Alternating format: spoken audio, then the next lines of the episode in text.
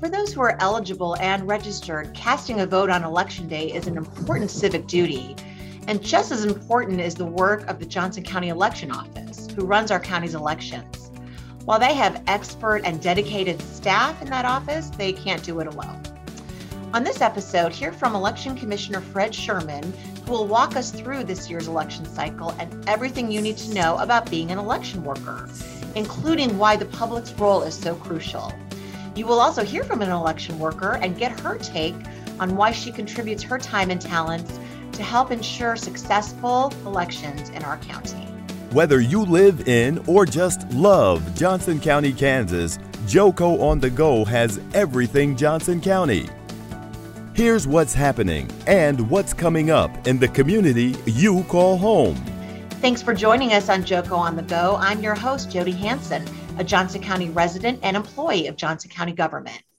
We have two countywide elections on the calendar for 2022 a primary election in August and a general election in November. Those may seem far away, but the election office is already hard at work planning those elections and recruiting residents to help ensure our elections take place securely and successfully. Election workers are so important for this process. Joining us today are Election Commissioner Fred Sherman and Susie Martin, a Roeland Park resident who not only serves as an election worker, but helps train other election workers. Thank you both for being here today. Hello there. Thanks for having us today. I look forward to this conversation. Glad to be here. Fred, let's start with you. We know 2022 isn't a presidential election year, but we still will have some important races. So, if you could please talk to us about the year's election calendar, what types of races we can expect on the ballot, and then maybe the timing of when people need to be registered in order to vote in those elections. Okay, great question. And actually, this is going to be a, a pretty active year from an election standpoint, even though it isn't a presidential year. It's an even number year, so it is one of our bigger election cycle years. Um, this is going to be the year where we do a lot of statewide races in terms of the governor's race, um, attorney general, secretary of state, um, those, those statewide races. Um, obviously, um, congressional rep is up for uh, voting every two years, so that will be another race that we have on the ballot. And then also the uh, Kansas House races will also be on the ballot. Um, so that, those are kind of the primary statewide uh, main uh, races that for consideration in 2022. Um, we also will have some uh, local Johnson County races. Um, the county chairman position is also up for reelection this year. And then we have uh, three uh, basically wards or districts of the Johnson County Board of County Commissioners that's going to be up for election this year. So um, a number of pretty important races on the ballot. Currently, there also is one constitutional amendment that's that's been passed and will be on the August primary ballot on August 2nd. Um, as we record this uh, podcast, I'll say that the Kansas legislation is also uh, in the midst of working a number of bills, and some of those bills also proposes some additional um, questions or constitutional amendments. So, as the Kansas legislative process plays out in the coming weeks or months ahead, there could be some additional items either on the August ballot and or the November ballot. So that's kind of the broad overview of elections in terms of what's to be considered. Um, there also could be some additional uh, measures on it if any of the cities or school districts or any other jurisdictions wants to put a question or measure on the ballot. So um, stay tuned. There's still more to come from that standpoint. In terms of calendars and deadlines, there are a number of deadlines. Um, probably the key one for this year is going to be June 1st. And that June 1st is a pretty important date, maybe not necessarily from the voters, but from a number of standpoints. June 1st is the filing deadline. So all the candidates have until June 1st to file.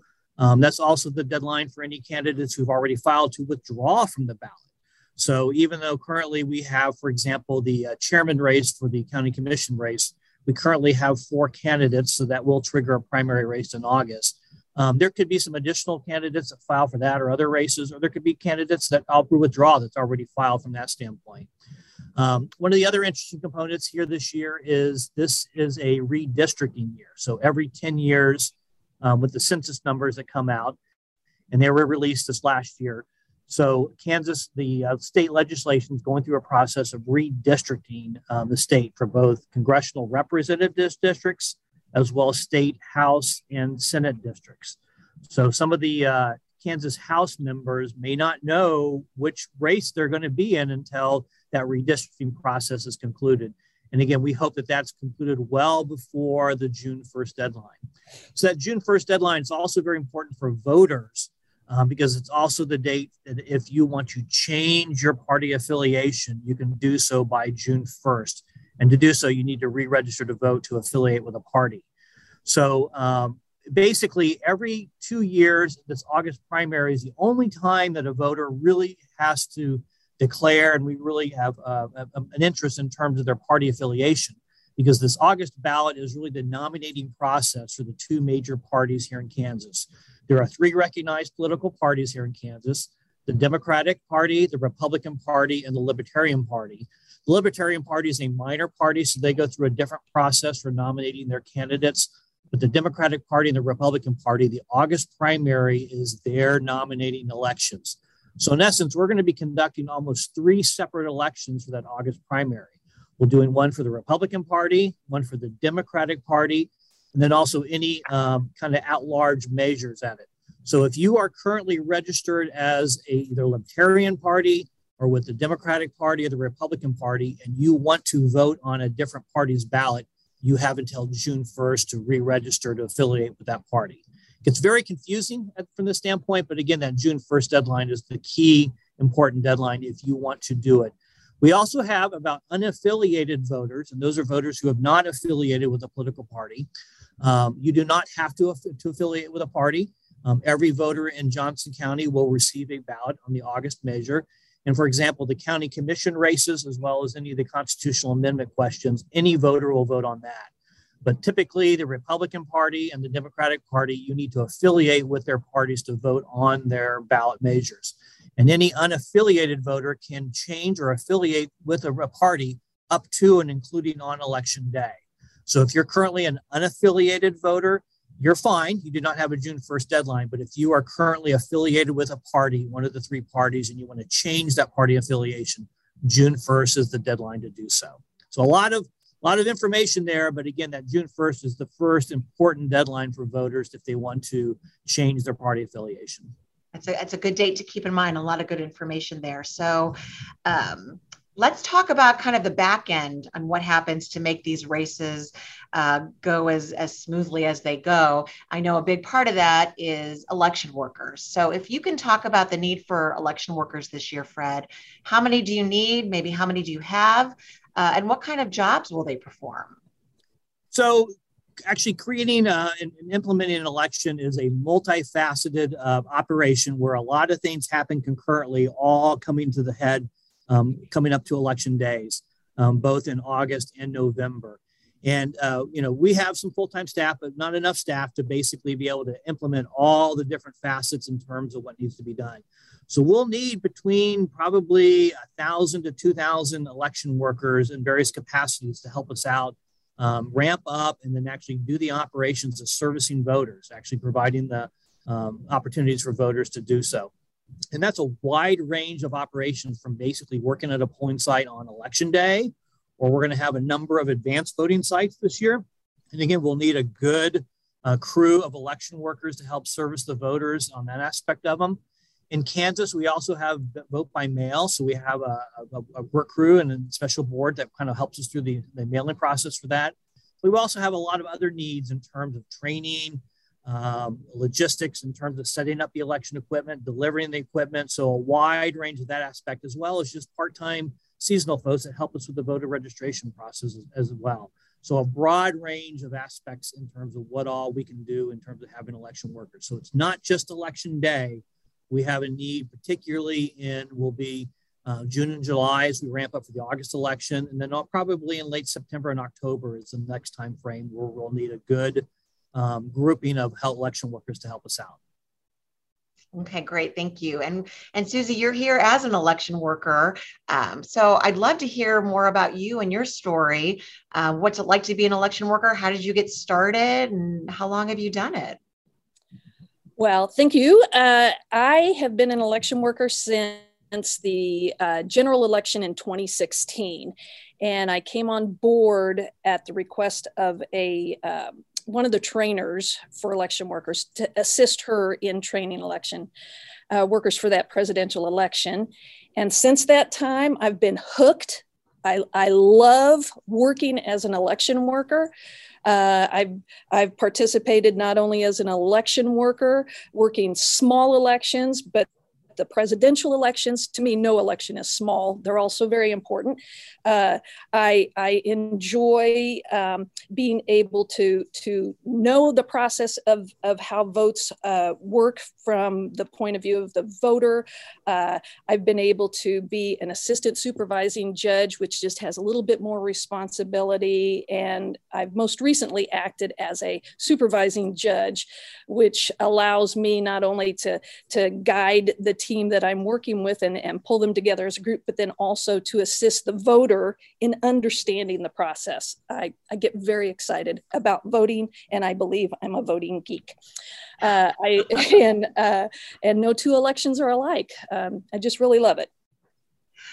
I, and when we appreciate you and the other election workers who do that. I actually did it as well in 2016 um, as an the same the assistant supervisor judge. And i remember that the the supervisor judge the one in charge of it just knew so much. It was so impressive to see how talented and how much expertise that person had. Yeah it, it makes a difference. It makes a difference. Mm-hmm. so fred can you talk a little bit about the time commitment somebody can expect if they're going to maybe try this for the first time? How much time does it take um, maybe talk a little bit about the training and people might want to know do you know do they get paid for this time or is it just volunteer? So again we, we rely on a number of workers of them uh, traditionally most people have wanted and kind of targeted for that election day aspect and that is a full day. We do uh, require our workers to work the entire time frame. Um, some of this gets into the security and kind of chain of custodies and basically being able to accountable for who all is basically overseen and in charge of a polling site. So, uh, working on election day is a long day. Uh, poll sites are open from 7 a.m. to 7 p.m., and we require our election workers to arrive beforehand to help set up a polling site, stay the entire day.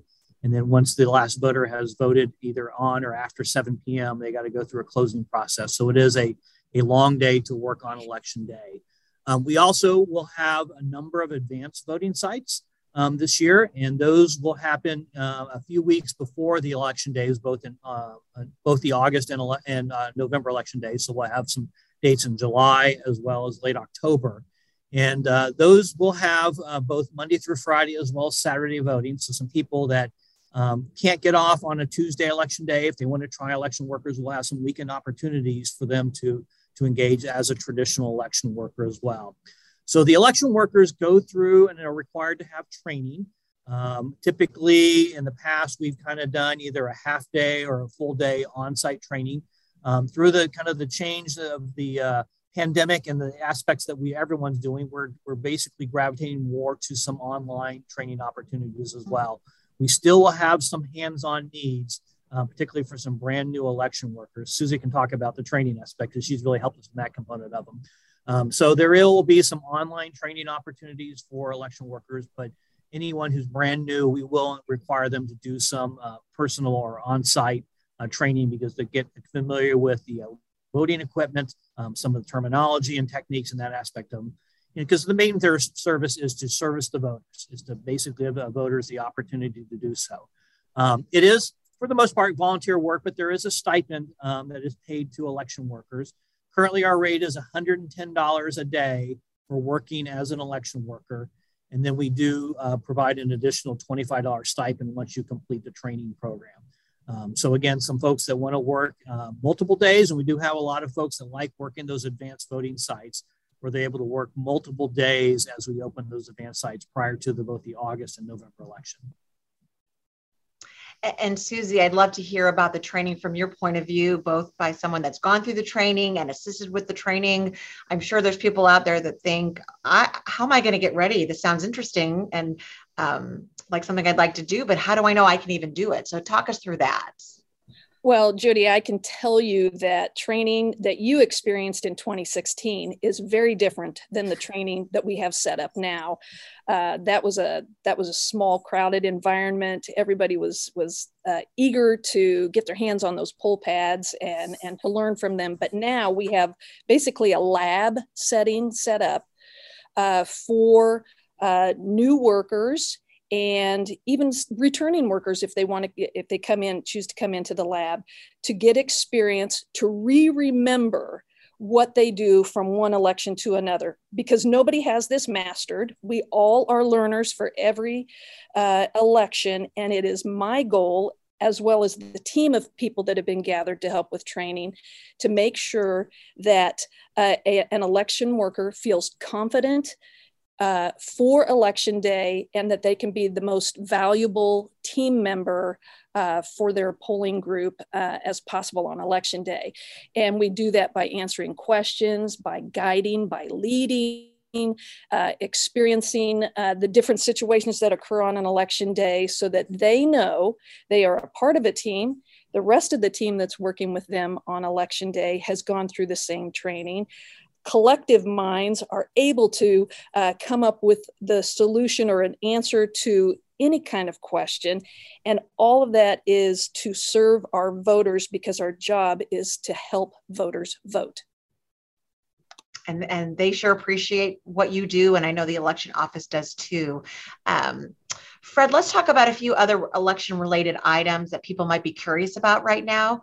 Um, maybe you could give us some numbers on how many polling places that you plan on having on election day and maybe also talk about things like advanced voting you know are, are the sites going to change from the previous year uh, anything new with mail-in ballots just what can people expect overall in 2022 so let me start with the broad perspective and, and, basically kind of reflect here in Kansas, and it's been this way since well, we're about a little over 25 years since 1996. Um, voters have any one of three options of how they can vote or participate in an election. They can vote in person at a polling site on election day, and that will be to their designated polling site because we're still precinct based on election day. So it will be one designated polling site um, for a voter that needs to attend. They can vote uh, in, in person at an advanced voting location. And advanced voting can begin up to 20 days prior to the election cycle. Um, and Johnson County voters have really embraced that in person advanced voting process. And the third way is in Kansas, you can also vote by mail and Kansas is considered kind of a no excuse by mail voting state, which means you don't have to have a particular uh, situation or criteria to vote, but you do have to make an application uh, to vote for each election cycle. So those three options are available for every election cycle here, both the August primary and the November elections in Kansas. Um, so we have uh, have a good number of election day polling sites. Um, they've gone down through the years, basically, as we've had some challenges and tried to consolidate some areas. So we'll probably have between 140 and 150 uh, polling sites on election day coming up this election cycle here in 2022. Um, we, in fact, are right now are kind of far, uh, finalizing those sites with the uh, locations. Most of our sites do not charge us; they're just letting us open the doors and be there on election day and we really appreciate those partners to allow us to have those those election day voting sites. So again, it's a little little fluid, probably between 140 or 150 for election day.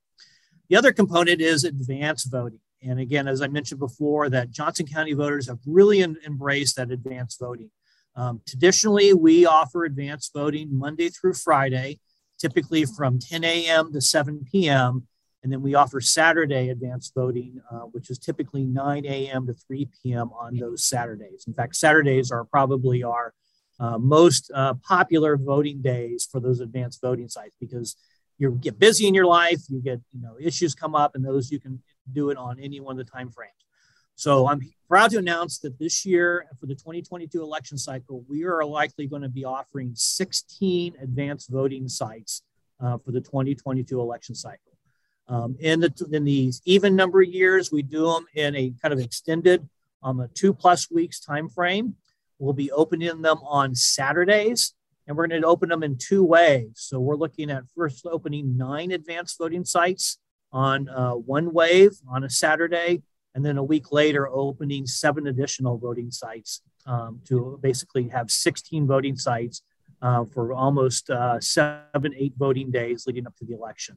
So more information is going to come out on those on the specific locations. A lot of them are ones we've used in the past.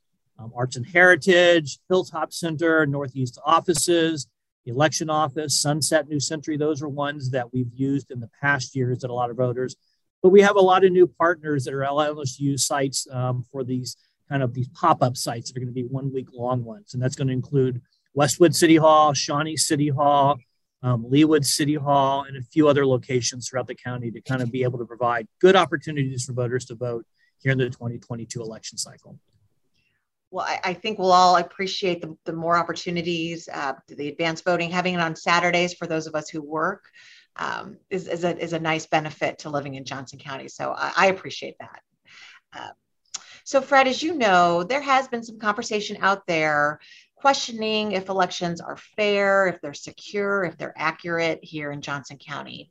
So for those that may have, have, have questions themselves, maybe they've heard something um, about our elections, what do you say to them? So Johnson County elections are uh, safe and secure, they're fair, they're accurate, and they're going to be accessible. So all those things apply. And for the most part, we comply to the Kansas um, established voting laws um, here in Kansas. We are a voter ID state. Um, so there is a requirement for voters to provide their identification prior to voting, whether that's in person, either on election day or advance voting, or if you vote by mail. Again, there's a, an application process where a voter has to provide their identification to apply for a mail ballot. And that's even to receive a mail ballot. Once the mail ballot's sent out to the voter, that voter again is goes through a security process where they are able to cast their ballot put it into an envelope specific to that voter sign that envelope comes back and again that goes through a security process. Um, as as people will learn when they become and go through election work training it's a very secure environment. We do a lot of two person integrity. Uh, we we have a lot of checks and balances system throughout the entire process we do a lot of what's called balancing. It's a very key term in elections where we account for every ballot and every voter. And we make sure we know how many voters checked in to vote and we know how many ballots have been cast at any one location, a polling site or a vote by mail. And we keep those numbers in balance to ensure that we have one voter who's cast one ballot. So again, Johnson County elections are safe and secure, they're fair, they're accessible, and they're going to be accurate. Great, good information there. Thanks for for providing that. Um, Susie, let's say that there's someone watching this or listening this that thinks, oh, this is kind of an interesting idea to be an election worker. Maybe they're a bit curious, but they're on the fence and maybe they need a little bit of convincing. What would you say to, to that person? Come on board. Come on board. You, you learn a lot about uh, the Johnson County election process by being an election worker. And uh, I, I, I, tell people I recruit quite often. I've recruited family members, neighbors, and uh, uh, I, I tell them this is the best, longest day you will ever serve your community. And it's it is uh, you, are excited in the morning, you're excited through the day to help voters, and then the closure at the end of the night, and it's a job well done. Uh, I tell people that uh, like Fred said, uh, about the security and the fairness and and and all the the laws that our processes are based on. That if you want to know how voting works in Johnson County, be an election worker. It it's the best one day job you could ever have. Well, I think that's a great way to end. Hopefully, there will be lots of people who hear this or watch this and and sign right up. And speaking of that, um, the, the Johnson County Election Office website is a great resource. Both all of the information that was shared today, you can find a lot of information about the calendar, about races. Uh, you can go to the website and apply to be an election worker. You can register to vote. You can view a ballot. A lot of good good resources there. That's jocoelection.org. So great place to keep learning about this topic and, and get ready for August and November. Uh, but they shouldn't wait that long, right? If they're interested in being an election worker, um, is this the time that people should start applying? That is correct. So go to the website. Um, there's a tab on there to be an election worker. It'll take you to a portal where you can input your information. You'll go through a little bit of a survey kind of aspect to kind of your preferences and what you're looking for. We'll get you locked in and in the database for election worker training. So we'll have some communication with election workers between now and prior to the August election. Um, for the most part, election training for the August election will probably start ramping up in earnest right after the 4th of July weekend. So we'll be starting in early July to get ready for that um, August election. But we'll have some communication dialogue with people that want to, to sign up and have some, some interest in election workers between now and that time. Great. Well, Fred Sherman, Susie Martin, thank you so much for spending this time with us. I think we got some great information out there. And again, um, if you're interested in, in applying, if you're interested in learning more, check out jocoelection.org. Thanks so much for joining us today. Thank you very much. Thank you. You just heard Joco on the Go. Join us next time for more Everything Johnson County. Have a topic you want to discuss? We want to hear from you. Follow us on Facebook and Twitter at JocoGov. For more on this podcast, visit jocogov.org forward slash podcast. Thanks for listening.